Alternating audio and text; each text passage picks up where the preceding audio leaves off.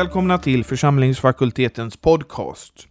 Idag så ska vi få lyssna till Rune Inberg som är lektor i kyrkohistoria här på församlingsfakulteten. Och han föreläser om Luthers syn på äktenskap och familj. Vill du ge ett bidrag till våran podcast så gör du det på Swish och då är numret 123 100 8457 och ange FFG Podcast som eh, meddelande. Nu, Rune Inberg, god lyssning. Låt oss be. Käre himmelske far, vi tackar dig för att vi återigen får fira advent. Tack för att du sände din son till världen som vår frälsare. Tack för att vi får samlas i hans namn. Herre, vi ber att du ska välsigna denna kväll, att vi, du ska välsigna vårt studium omkring de frågor vi ska ägna oss åt ikväll. Tack för att du har lovat att vara med oss med din heliga Ande. Amen. Ja, välkomna då till fakultetsföreläsning ikväll. Och eh, jag börjar med att skicka runt en närvarolista så kan alla som är uppskrivna där prickar för sig och annars skriver man upp sitt namn på baksidan. Och eh, jag vill bara säga att det finns en liten avvikelse gentemot programmet. Eh, därför det står här att vi skulle tala, vi skulle uppehålla oss vid Luther om familjen och eh, tidigare på eftermiddagen Luther om äktenskapet. Men när jag höll på att arbeta med de här sakerna kom jag fram till att det finns så många saker som är komplicerade och eh, vad ska man säga, eh, som behöver beläggas. Så därför har vi gjort så att tidigare under eftermiddagen så har vi studerat några olika Luthertexter och sen idag ska jag presentera något som kommer i skrift som ni får i brevlådan, de flesta av er, eh, om ungefär en vecka. Eh, för eh, jag har tagit mitt manus och gjort en fördjupningsartikel av det som kommer i, i eh, tidningen Hälsning från församlingsfakulteten. Och eh, då innebär det att eh, jag liksom bakar ihop de här båda ämnena, familjen och äktenskapet. Så jag kallar det för att leva tillsammans i kärlek och endräkt. Luthers syn på hem och familj, äktenskap och sexualitet. Så ni får gärna anteckna det jag säger, men eh, ni kommer så småningom att få den här, det här manuset i tryckt form i brevlådan om ni har vår tidning Hälsning. Vi kan börja med vad Luther säger om sjätte budet. Detta bud kräver icke allenast att var och en i gärningar, ord och tankar lever kyskt i sitt stånd, det vill säga som regel i det äkta ståndet, utan också att han håller kär och aktar sin av Eh, sin honom av Gud givna äkta maka. Ty där äktenskaplig kyskhet skall bevaras, där måste man och hustru framför allt leva tillsammans i kärlek och endräkt, så att den ena älskar den andra av hjärtat och med fullkomlig trohet. Ty detta hör till det allra viktigaste av det som skapar håg och lust, lust till kyskhet, och när det är för handen skall väl också kyskheten följa av sig själv, utan alla bud. Därför manar också Sankt Paulus så flitigt äkta makar att älska och ära varandra. Och eh, det kan man väl säga att det är ett budskap som passar i dessa metoo-tider, eller hur? När det varit så mycket debatt om det ena och det andra. Det, det Luther gör här i eh, eh, Stora katekesen, det är att lyfta fram den positiva och välsignade sidan av att leva efter Guds vilja. Antingen i äktenskapet på ett gott sätt eller som singel eh, enligt Guds plan. Så det kan vi tänka på, det som han säger då i Stora katekesen. Nu skulle jag vilja börja med en distinktion som jag har skrivit upp här på tavlan, för jag ska inte avlägsna mig allt för långt ifrån mikrofonen, så därför står jag så här. Eh, ni som är här, ni ser att det står teologer och sen står det teologer och sen står det teologer. Och det kan man säga teologer med lite T och små bokstäver, med gemena bokstäver, det är vi väl många som är. Eh, alltså man har läst teologi och då kan man kalla sig teolog på ett eller annat sätt.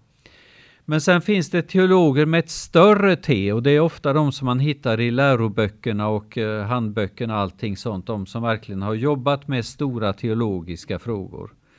Och sen kanske man gillar vissa teologer och ogillar andra, men det, det finns många som kan, man kan tänka på. Sen har jag satt upp teologer med versaler med bara stora bokstäver och de är inte många.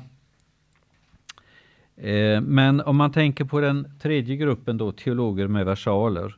Där kan man tänka på personer som Martin Luther, hans lärofader Augustinus, vissa kyrkofäder, kanske Ireneus, Origenes och någon enstaka påve eller så. Och de teologerna med versaler, det är de som har haft en otroligt stark påverkan.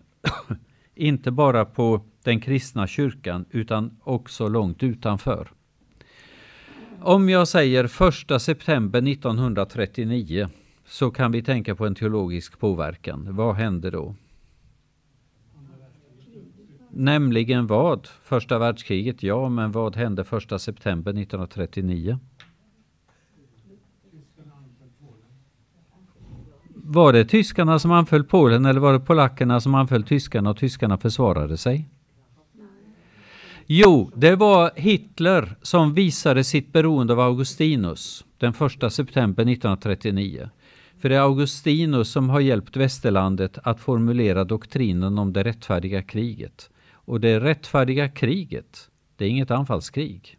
Mohammed kunde anfalla. I västvärlden har man haft svårt att ha anfallskrig. Utan om man har dolska planer mot sina grannar då ska man se till att det ser ut som att grannarna anfaller och då det stackars försvarslösa tyska folket med alla sina stridsvagnar, vad skulle de göra när polackerna anföll med sina hästar? De måste ju försvara sig. Så att det faktum att Hitler blev tvungen att tillgripa en sån teknik 1 september 1939, det visar Augustinus betydelse. Han dog 430. Han hade formulerat detta om det rättfärdiga kriget. Så där kan man säga att det finns många, många sådana saker där de stora teologerna har, har påverkat utvecklingen. Och då kan vi säga att Augustinus och Luther tillhör de som har påverkat västvärlden allra mest.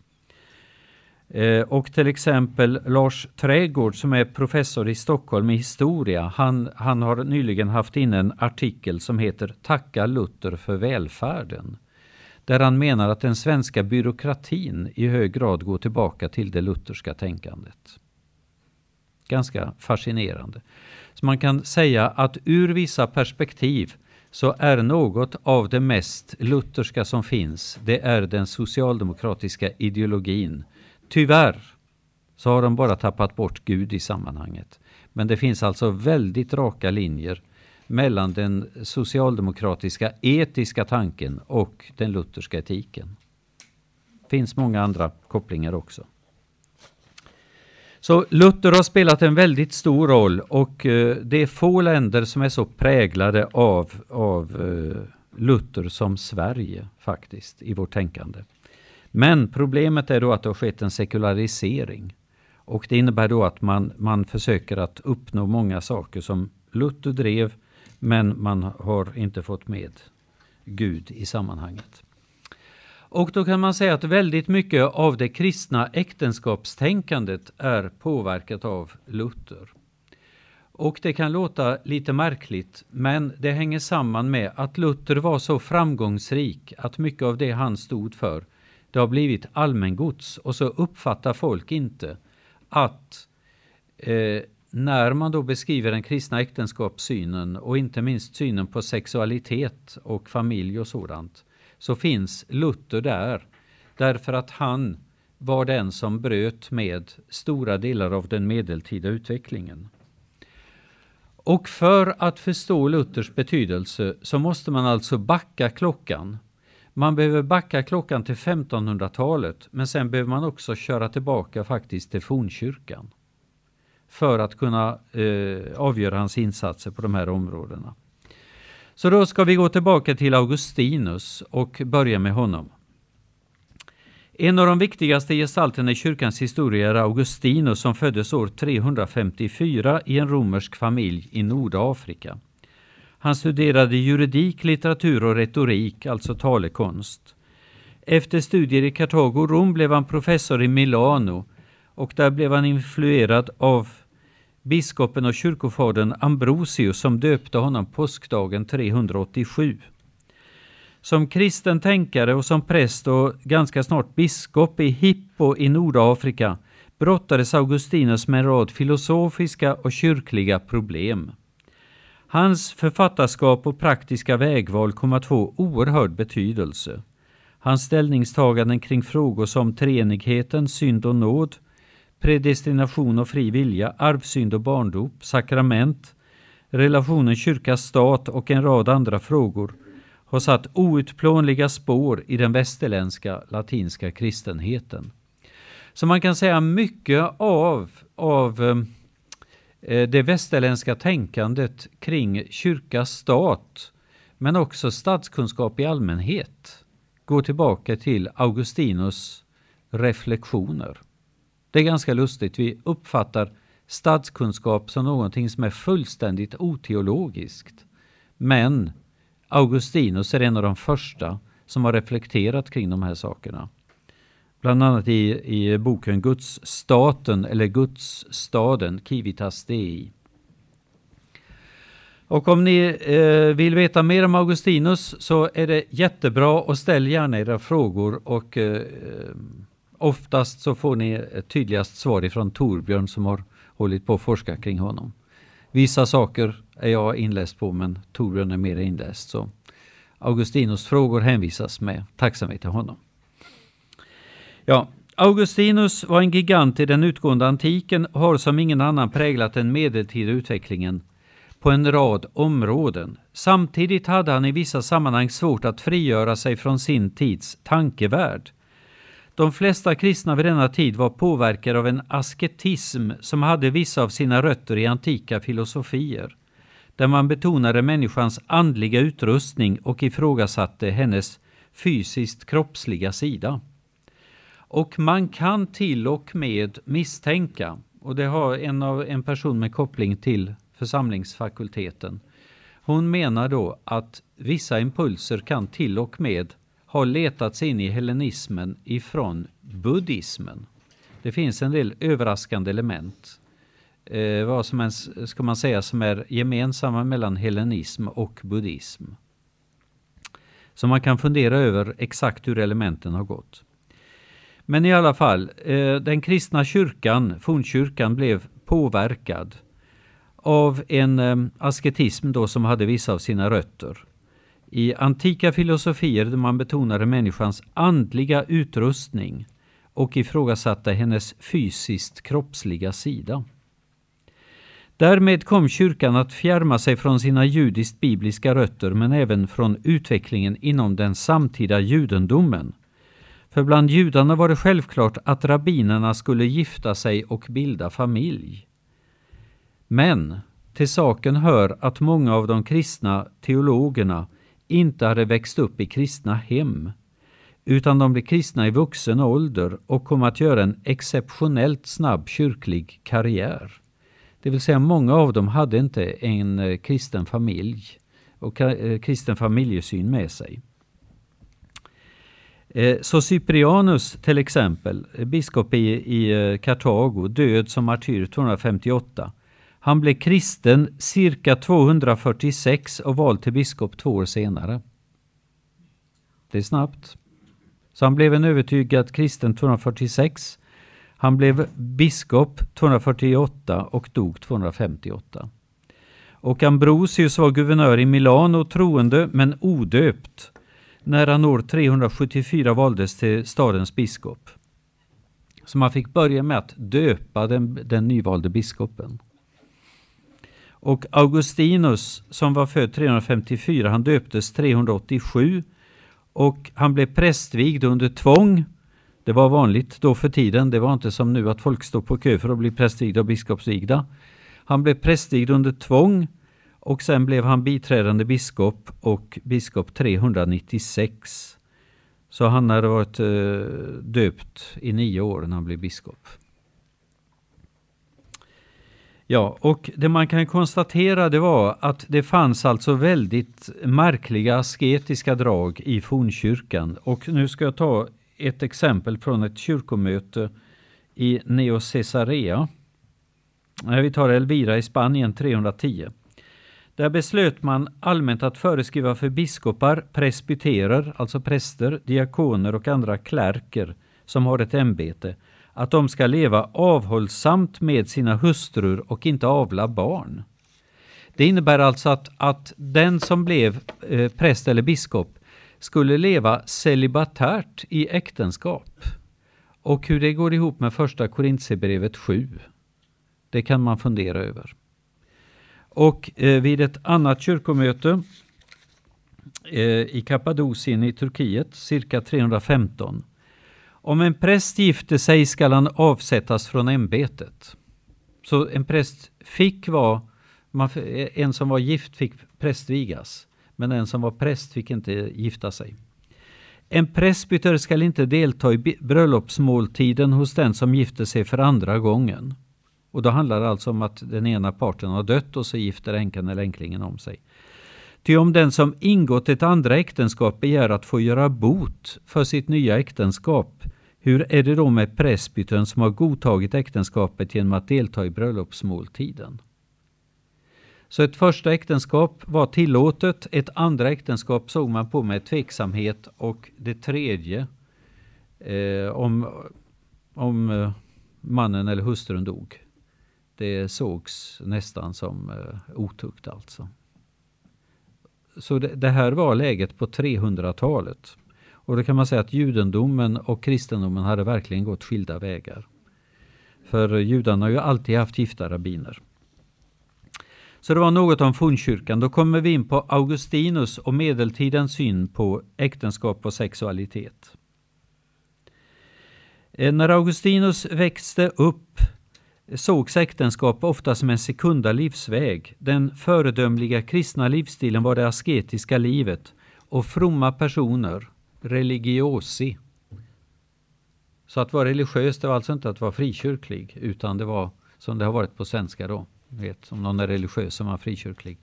Utan att vara religiös det innebar att man, man eh, levde i, i celibat eller som munk eller nunna. Och denna livsstil kunde se ut på tre sätt. Antingen beslöt man att aldrig gifta sig eller så avstod man efter en tids äktenskap från allt sexuellt samliv för resten av livet. Och om man blev änka eller änkling så skulle inget nytt äktenskap ingås. Och det tycker jag är märkligt och det kan ni sen se i mina hänvisningar när ni får tidningen Hälsning. Att Paulus tar upp de här sakerna på inte mindre än fyra olika ställen. I första Korintierbrevet 7 i äktenskap, Romarbrevet 7, första Korintierbrevet 7.39, då är det längre fram i samma kapitel där, och första Timoteusbrevet 5. Så vi kan alltså hitta fyra uttalade ställen där Paulus rekommenderar äktenskap, omgifte och inom äktenskapet en skyldighet till sexuellt samliv. Det är alltså inget som är valfritt om man är gift. Om man är gift och har hälsan så kan man inte säga att nej, jag vill leva ett, ett fritt liv så du får sköta ditt eget.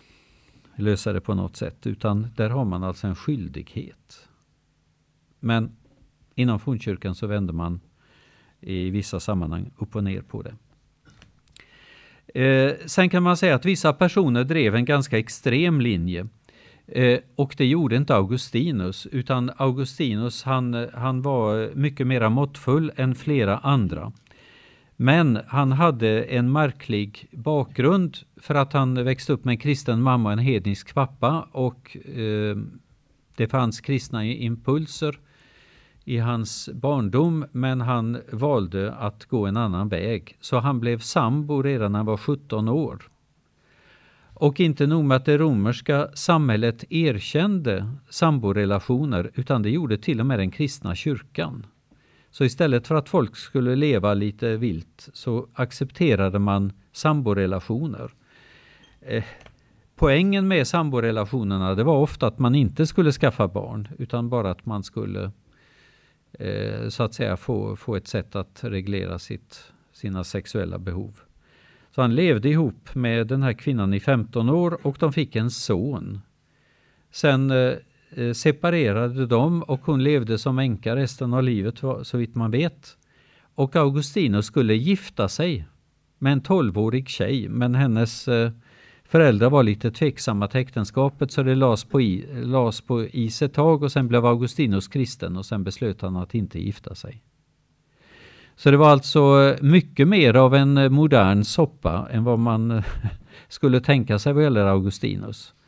Så han har de här sakerna i bagaget när han utvecklas som kristen tänkare. Det man kan säga då det var att han, att han företrädde en moderat linje jämfört med en del som var mycket mer extrema.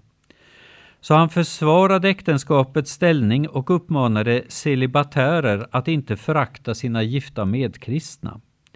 Han hävdade, till skillnad från många tidigare bibelutläggare, att Adam och Eva torde ha haft ett sexuellt samliv i paradiset före syndafallet.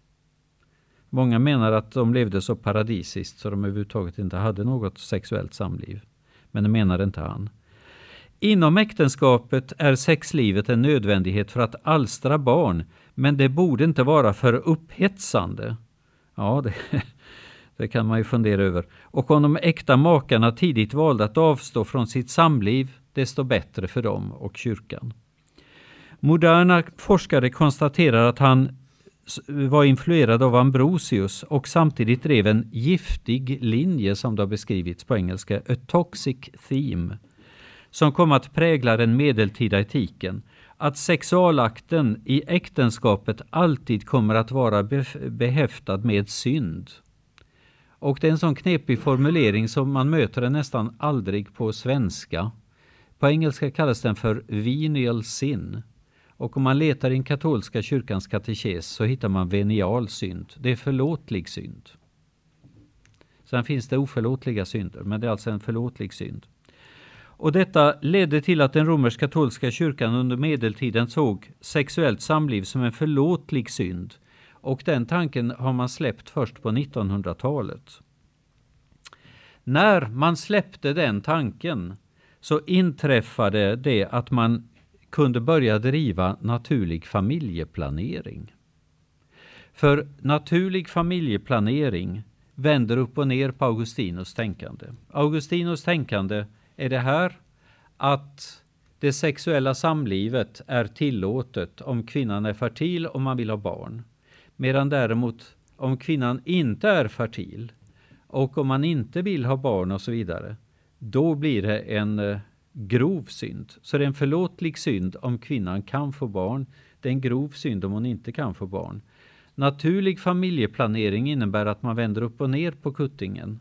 Och då innebär det att om man då vill avstå från, från barn så kan man så att säga rikta in eh, sitt sexuella samliv på den del av månaden som kvinnan inte är fertil och så avstår man när kvinnan är i sin fertila fas. Och det brukar vara ungefär två veckor efter eh, senaste mens om det är, om det är så att säga normal ägglossningscykel och sådär. Ja, så att den romersk-katolska kyrkan den, den har faktiskt eh, utan att darra på manschetten, utan att man säger någonting om det, som man vänt upp och ner på det augustinska tänkandet. Men det tog alltså 14-1500 år att göra det. Eh, sen så kan man säga att den medeltida kyrkan hade många åsikter om äktenskapligt samliv. Det fick inte vara för intensivt, det, eh, vad nu det innebär. Det fick inte bedrivas i anslutning till kyrkliga helgdagar och det innebar att där rök ungefär 100 eller 150 dagar per år för att ha definierat vid vilka helgondagar man inte skulle ägna sig åt fel aktiviteter. Och inte när hustrun hade mens eller var gravid eller ammade och med tanke på hur långa amningar det var förr i världen. Eh, och graviditeter brukar ju vara eh, 8-9 månader som vi vet. Så, så innebar det att det var liksom ett väldigt regelverk. Exakt vad som sades i biktsituationer, det kan vi inte veta, eller hur? Däremot så vet vi att medeltida biktmanualer innehöll element som handlade om det här. Där instruerades präster som skulle vara celibatära att de skulle fråga sina biktbarn huruvida de känt lust eller lusta under samlagen. Det kan man verkligen fundera över. Det, det, måste vara en mycket delikat situation att avgöra vad som har varit för mycket och lagom eller inom säkra gränser. Och om man hade använt otillåtna samlagsställningar och de flesta var förbjudna.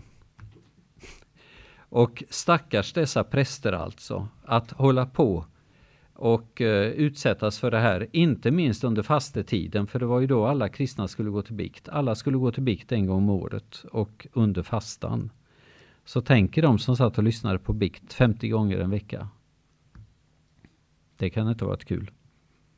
Ja, det var i den här miljön som Luther växte upp och skolades in som munk. Och det vi kan notera då det var att han blev en flitig bibelläsare och hans läsning av Bibeln, inte minst Gamla testamentet, kom att förändra västkyrkan för alltid. Först de protestantiska kyrkorna och på sikt även den romersk-katolska. Och som många av er vet så har jag skrivit en småskrift som handlar om Luther som bibelläsare och översättare och så. Så om ni vill få mer detaljer eh, kan ni gå dit. Luther, den store äktenskapsteologen. Det är vad jag har kommit fram till.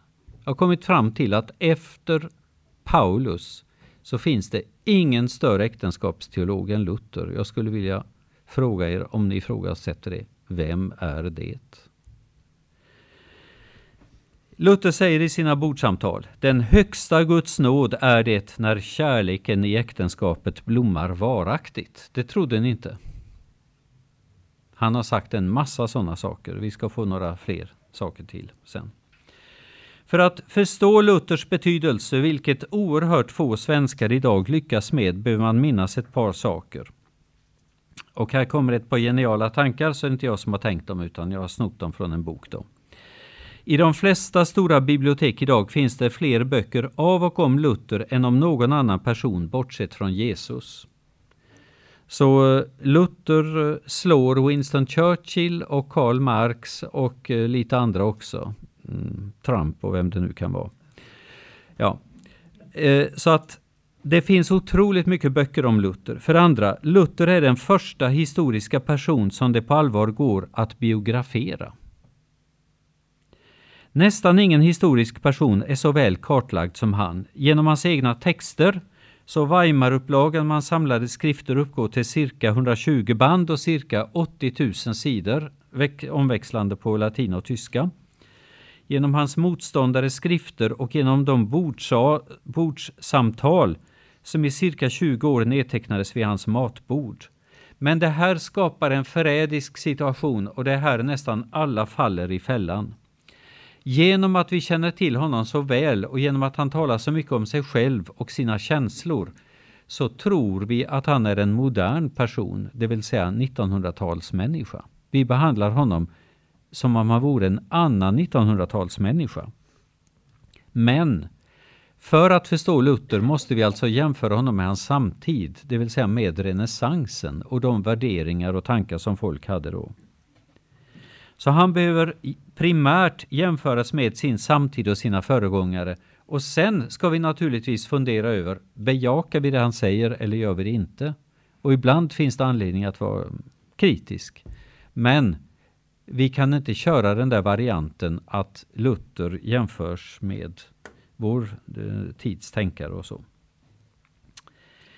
Luthers tänkande vad gäller den kristna synen på hem och familj, äktenskap och sexualitet har en exceptionell bredd och jag menar då att han är den enda teolog som kan jämföras med Paulus i detta sammanhang. Och nu skulle jag vilja ge er åtta punkter eh, som handlar om Luther som den stora äktenskapsteologen.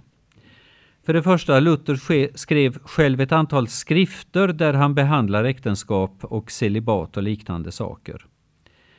Eh, och det finns en eh, kvinnlig forskare, Jane E. Strawl, som har skrivit en uppsats, Luther on Marriage, Sexuality and the Family. Och hon menar att, att han har skrivit om de här frågorna från 1519 och framåt. Vissa av dem är stridsskrifter där han till exempel tar upp äktenskapet som sakrament Vilket han förnekar för han menar att äktenskapet är inget sakrament som är instiftat av Kristus utan det är givet av Gud i samband med skapelsen. Så där har vi teologiska skrifter där han behandlar äktenskap och sakrament och sådant. Eh, punkt 2. Av större betydelse på sikt än de här skrifterna är Luthers faktiska utläggning av olika bibeltexter. Och där kan man bland annat se hans utläggningar av första Korintierbrevet 7. Det är ju Paulus stora äktenskapstext. Och Bergspredikan, eh, Matteus 5. Men också hans Genesis-kommentar, alltså första Mosebok. Så det handlar både om skrifter om, som handlar om äktenskapet och så handlar det om bibeltexter där han går in på en konkret bibelutläggning. Särskilt viktiga torde Luthers berömda Genesis-föreläsningar vara, alltså kommentarerna till första Mosebok. Det finns en Lutherforskare som är mycket uppmärksammad, holländare, tysk, som heter Heiko Obermann. Och han menar att Luthers utläggning av första Mosebok 2.18 är epokgörande. Vi kommer strax till själva texten. För han menar då att Luther bröt med den medeltida sexualsynen där allt samliv i princip sågs, sexuellt samliv sågs som syndigt. Eh, och det som gjorde att man inte helt ifrågasatte det, det var att det behövdes för att avla barn. Luther hade en annan inställning. Han bejakade istället det sexuella samlivet som naturligt, gott och välsignat när det sattes in i sina, sina av Gud givna ramar, äktenskap och trohet. Och Oberman skriver så här. Det överraskande elementet, vilket fortfarande var mycket stötande på 1500-talet, var hans påstående att sexualdrifterna var en gudomlig kraft eller till och med Guds aktiva närvaro, vital presence. Luther fann skriftbelägget för sin tolkning i en vers i Första Mosebok.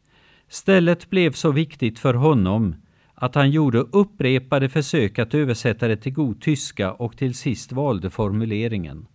Som ni vet, Luther gav ut Bibeln i flera utgåvor och eh, eh olika bibelböcker. Och just första Mosebok 2.18 var han på flera gånger för att hitta den optimala översättningen.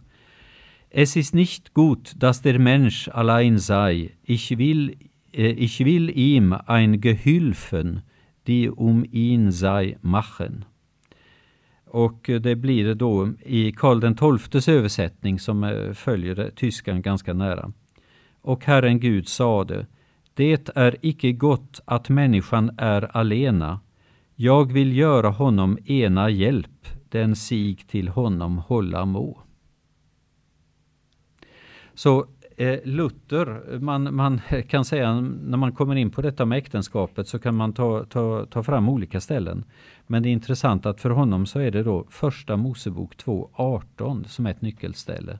Alltså kvinnans skapelse. Eh, och den engelska översättningen, King James version, den bygger alltså på Luther. Så, eh, I det här fallet.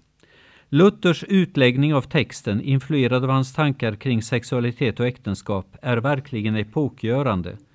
Detta är Guds ord genom vilket den passionerade naturliga dragningen till kvinnan är skapad och underhållen. Den får inte hindras genom löfte och lag, ty det är Guds ord och gärning. Det här är alltså fruktansvärt radikalt i, eh, i, i, i en medeltida kontext att hävda att sexualdriften eh, inte bara är tillåten eller ja, till nöds får finnas, utan att den faktiskt är skapad av Gud som en nerlagd kraft. Som är positiv. Och de destruktiva elementen som vi alla känner till, de är då resultat av syndens påverkan. Men det är inte det att sexualdriften i sig är syndig. Utan den är den är god och nödvändig för människosläktets fortlevnad. Ja, jag fortsätter med citatet. Guds kraft är inte begränsad till äktenskapet. Den är redan närvarande i sexualdriften. När hörde ni senast en predikan? Äktenskapet är helt enkelt det rätta sättet att använda denna, den genuint andliga, gudomligt inrättade ordningen att leva ut sin sexualitet. Eh, min tredje punkt då. Det som ledde Luther till denna revolutionerande tolkning av äktenskap och sexualitet var framförallt två viktiga fakta. Till att börja med var han anmärkningsvärt influerad av Gamla testamentet. Vi tänker ju mest på Nya testamentet ofta vad gäller Luther och Romarbrevet och Galaterbrevet. Men han ägnade större delen av sin gärning åt Gamla testamentet. Och det verkligt speciella med Luther som teolog var hans unika eh, för, eh, förståelse av Gamla testamentet. Vilken fornkyrklig eller medeltida teolog har rört sig lika obesvärat i Gamla testamentet som Luther? Återigen vill jag ställa frågan. Origenes var en av de stora GT-teologerna i fornkyrkan, även om han ja, sen blev förklarad på grund av vissa eh, märkliga tankar som han hade. Men Origenes är en gigant på 200-talet. Vem är den store GT-teologen därefter som skulle kunna så att säga passera Luther i betydelse? Och Stråhl, Jane Stråhl, hon har dessutom påpekat att Luther var intresserad inte bara av patriarkerna utan även av deras fruar matriarkerna vilket även kom att beröra frågor som problem i äktenskap och barnlöshet. Luther är till exempel inne och diskuterar detta med, med eh, Lea och Rakel vad gäller Jakob. Och han, han menar alltså att, att den verkliga Guds kallelsen kom genom Lea faktiskt. Och, så det är Lea som är stammor till Jesus. Det är inte Rakel. Den fjärde punkten.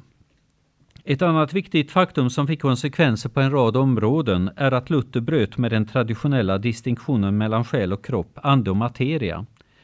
Detta hellenistiska tankeelement fick gradvis en allt, ett allt starkare genomslag i fornkyrkan och kom att prägla det medeltida tänkandet. Hans avvisande av denna distinktion märks till exempel i att han bejakade dogmen om Kristi närvaro i nattvardens element, realpresensen, samtidigt som han förkastade den romerska transubstantiationsläran. Och det är saker som Daniel Johansson är inne på i sin småskrift som precis har kommit. Det märks även i hans radikala syn på äktenskap och sexualitet där han bryter med ett kompakt fornkyrkligt och medeltida tänkesätt och istället knyter an till Paulus och Gamla testamentet, däribland matriarkerna. Det finns en, en eh, kvinnlig eh, professor i historia, en feminist som heter Lindel Roper. Och hon har på ett överraskande sätt visat att Luthers syn på realpresensen, alltså Kristi närvaro i nattvarden, eh, hänger samman med hans kroppsliga syn på äktenskapet. Det är egentligen fruktansvärt radikalt. Och eh, hon är, är väl en av de första som så att säga lyfter fram det perspektivet. För detta med realpresensen i nattvarden, att Kristus, att vi verkligen tar emot honom i nattvarden. Det har ju våra reformerta bröder och systrar ofta svårt att acceptera utan de vill ofta ha en symbolisk närvaro eller tolkning av nattvarden. Medan Luther då driver realpresensen, Kristi verkliga närvaro. Och sen så driver han då den kroppsliga sidan också äktenskapet och det strider då mot det, den fornkyrkliga traditionen eller medeltida. Så eh, eh, Roper menar att en viktig förklaring till hans tänkande är att, är att att han på ett så obesvärat sätt kunde handskas med människans fysiska existens. Nu kommer det tyvärr på engelska ett citat. His position on the Eucharist was at one with his striking ease with physicality, a trait that modern biographies find it hard to come to terms with. A deeply anti-ascetic thinker, Luther constantly undermined and subverted the distinction between flesh and spirit, and this thought of his this aspect of his thought is among his most compelling legacies. Så att Luther hade alltså ovanligt lätt att handskas med människans fysikalitet. Människans eh, fysiska sida. Eh, ända från fornkyrkans tid så har man arbetat väldigt mycket med en distinktion mellan, mellan eh, kropp och själ. Medan Luther håller ihop det. Så det är, det är, det är märkligt med detta. Punkt 5. Även Luthers personliga agerande kom att bli av stor vikt. Hans val 1525 att som avhoppad munk gifta sig med före detta nunna var en provoka provokation för hans samtid och sågs med skepsis och kritik också av nära vänner, däribland Melanchthon. Det var alltså så att Melanchthon nästan grät av sorg när Luther gifte sig. Och eh, många av hans nära vänner vägrade alltså att, vara, att, att bejaka detta äktenskap. Idag har vi svårt att fatta vilket personligt risktagande denna vigsel var. Några andra präster hade visserligen gift sig före honom, men enligt folktron skulle ett äktenskap mellan en präst och en nunna kunna leda till att barnet, barnen föddes som monster med två huvuden eller så. Eller till och med att, att den som föddes skulle vara antikrist. Om ni inte tror mig, slå upp mina referenser. Heiko Obermann och Markvald. Så det påståendet är belagt med två referenser. När sonen Johannes föddes, Johannes Luther, sund och välskapad, var alltså inte bara till föräldrarnas lättnad och glädje utan även av betydelse för en Eh, fortsatta reformationsprocessen. Tänk om han hade fötts handikappad. Det var alltså ett otroligt risktagande från deras sida. Hur såg då Luther på sitt äktenskap? Jo, det hör ni direkt att det är han, det har jag inte ens behövt säga. Jag skulle inte för Venedig och Frankrike tillsammans vilja lämna ifrån mig min Käte. För det första därför att Gud har gett henne åt mig och mig åt henne. För det andra emedan jag ofta lägger märke till att andra kvinnor har fler fel än min Käte. Eh, även om hon också har en del fel så uppvägs de av hennes många stora dygder. För mycket, jag menar man ska inte gå till överdrift. Ja. För det tredje därför att hon bevarar tron på äktenskapet som är trohet och ära. På samma sätt bör kvinnan tänka om sin man. Visst låter han som en modern person och sen med lite medeltida, vad ska man säga, eh, grejer ibland.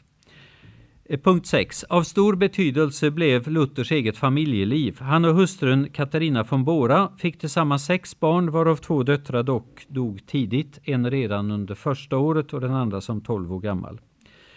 På en rad sätt framgår det att äktenskapet blev mycket lyckligt och en förebild både för kristna i allmänhet och för andra prästfamiljer. Paret Markvalds eh, skildring av frieriet, det var snarare Käthe som valde Martin än tvärtom, också där ett modernt drag. Hur deras resonemangsäktenskap snart gick över i genuin äkta kärlek, liksom vilken oerhörd påfrestning de var utsatta för i samband med vigseln är upplysande och gripande. Både andligt och kulturellt har protestantiska prästfamiljer spelat en oerhörd roll de senaste 450 åren och återigen är Luthers insatser, i detta fall främst som föredöme, svåra att överskatta. Ett citat till. Om någon gått in i äktenskapet har han det första året sällsamma tankar. När han sitter till bords tänker han, förr var du ensam, nu har du en annan i sällskap. När han vaknar i sin säng ser han ett par hårflätor bredvid sig som han förut inte såg. ja. ja. För, en, eh, för det sjunde. Det är anmärkningsvärt att Luthers betydelse för den allmänna kristna utvecklingen vad gäller synen på hem, äktenskap, familj och sexualitet så sällan lyfts fram. Vad gäller protestantiska kyrkor har ingen teolog tillnärmelsevis spelat en så stor roll som han. Den romersk-katolska kyrkan håller fortfarande fast vid sitt celibatstänkande. Alla ordenspräster är celibatära, liksom nästan alla sekulärpräster. Det finns faktiskt gifta romersk-katolska präster, men då är de eh, ofta så, så har de konverterat från en annan kyrka och är gifta och så prästvigs de i ett nytt sammanhang. Dock är ett par beslut vid konciliet i Trient ödesdigra. Dels när man hävdar att livet i celibat är överlägset livet i äktenskap. Det säger man alltså uttryckligen, det är en dogm. Dels när man fastslår att alla män som prästvigs ges celibatets nådegåva. Det är kanon nummer 9, 11 november 1563. Och jag tror att det är en av förklaringarna till de här eh, pedofilskandalerna som har drabbat den romersk-katolska kyrkan. Folk, eh, det, det, finns då män som, som eh, har en kallelse att, att eh, gå in som präster. Men som kan ha en olämplig läggning och sådär. Och då tror man alltså att bara genom att de prästvigs så får de på något sätt celibatets nådegåva. Det märkliga då det är ju hur kan man säga att man vid prästvigningen får celibatets nådegåva om påvarna som sammankallade det tridentinska konciliet som beslöt det här faktiskt själva var sambo och en betraktades som väldigt kysk för han hade bara en älskarinna och med henne hade han fyra barn. Ja, det finns lite sådana märkliga fenomen som man inte riktigt får att gå ihop. Och en av povarna han, eh, han, eh, han eh, gjorde då en, en raketkarriär därför att hans syster var älskarinna åt den sittande påven och sen blev han själv påve efter det. Så det hände mycket på 1500-talet. Den som ifrågasätter de här dogmerna lägg, läggs under förbannelse. Anatemasit står det faktiskt. Han var det förbannad. Det står på latin. Däremot så har den romersk-katolska äktenskapssynen förändrats radikalt under det senaste seklet och på viktiga punkter har man brutit med den augustinska linjen. Eh, där sexuellt samliv sågs som ett nödvändigt ont, vilket man gärna skulle avstå från tidigt i äktenskapet. Särskilt tydligt blev detta 1930 genom påvens encykliga Casti Conubi, en utveckling som dock sällan uppmärksammas. Eh, så det skedde, det skedde gradvis ett uppbrott ifrån den augustinska linjen. Modern romersk-katolsk äktenskapssyn, till exempel formulerad i den katolska kyrkans katekes, makarnas kärlek, liknar på många sätt den syn på sexlivet som Luther verbaliserade. Den åttonde och sista punkten. Vad är då det mest unika med Luthers insatser på detta område med hem och familj, äktenskap och sexualitet? Själv vill jag lyfta fram två aspekter. 1. Luther är den store getexegeten, kanske den störste sedan Paulus. Som ett resultat av detta hamnar han ofta i radikala bibeltolkningar som inte sällan har blivit självklara för eftervärlden. Så han står för något som är radikalt, men när hans tänkande väl har slagit igenom så har det blivit ett sådant allmängods som man tycker att ja, men det var ju intressant att redan Luther tyckte det. Och så inser man inte att det är andra som anslutit sig till hans linje. För andra, genom sin radikala bibelutläggning hamnar Luther ofta i helt okända vatten. Vad gäller hans syn på eh, sexuallivets plats i äktenskapet har han inte en enda riktig föregångare i teologihistorien och han bryter själv med sin lärofader Augustinus i, detta, i dessa frågor. Att Luther ofta ändå hamnar så rätt i sina slutsatser är anmärkningsvärt. Men tyvärr otack är världens lön. På många områden får han ingen kredit för sitt nytänkande, för efter en tid börjar många av hans tankar uppfattas som självklarheter och man inser inte hur betydelsefull just hans insats varit på detta område. Det gäller även hans syn på hem och familj, äktenskap och sexualitet. Eh, Roper har till exempel noterat att Luther inte alls delade den instinktiva motvilja mot kvinnokroppen som kännetecknar så många munkar. Hon hänför detta bland annat till det faktum att han växte upp med ett antal småsystrar. Han var nummer två av åtta eller tio syskon och det var flera systrar efter honom. Men ännu viktigare säkerligen en annan av hans reflektioner. När det gäller relationer mellan kvinnor och män tenderade Luther alltid att vända sig till Gamla testamentet. Och här tycker jag faktiskt att Luther ofta får kritik. Han hade, han hade en märklig humor som ibland kunde urarta till en analhumor och det reagerar man över. Och det, det, kan man göra även om en av mina favoriter var när folk reagerade över att Luther satt på, när han var på dass. De reagerade över att han sjöng salmer. Och då sa han att det som går uppåt det får Gud och det andra får djävulen.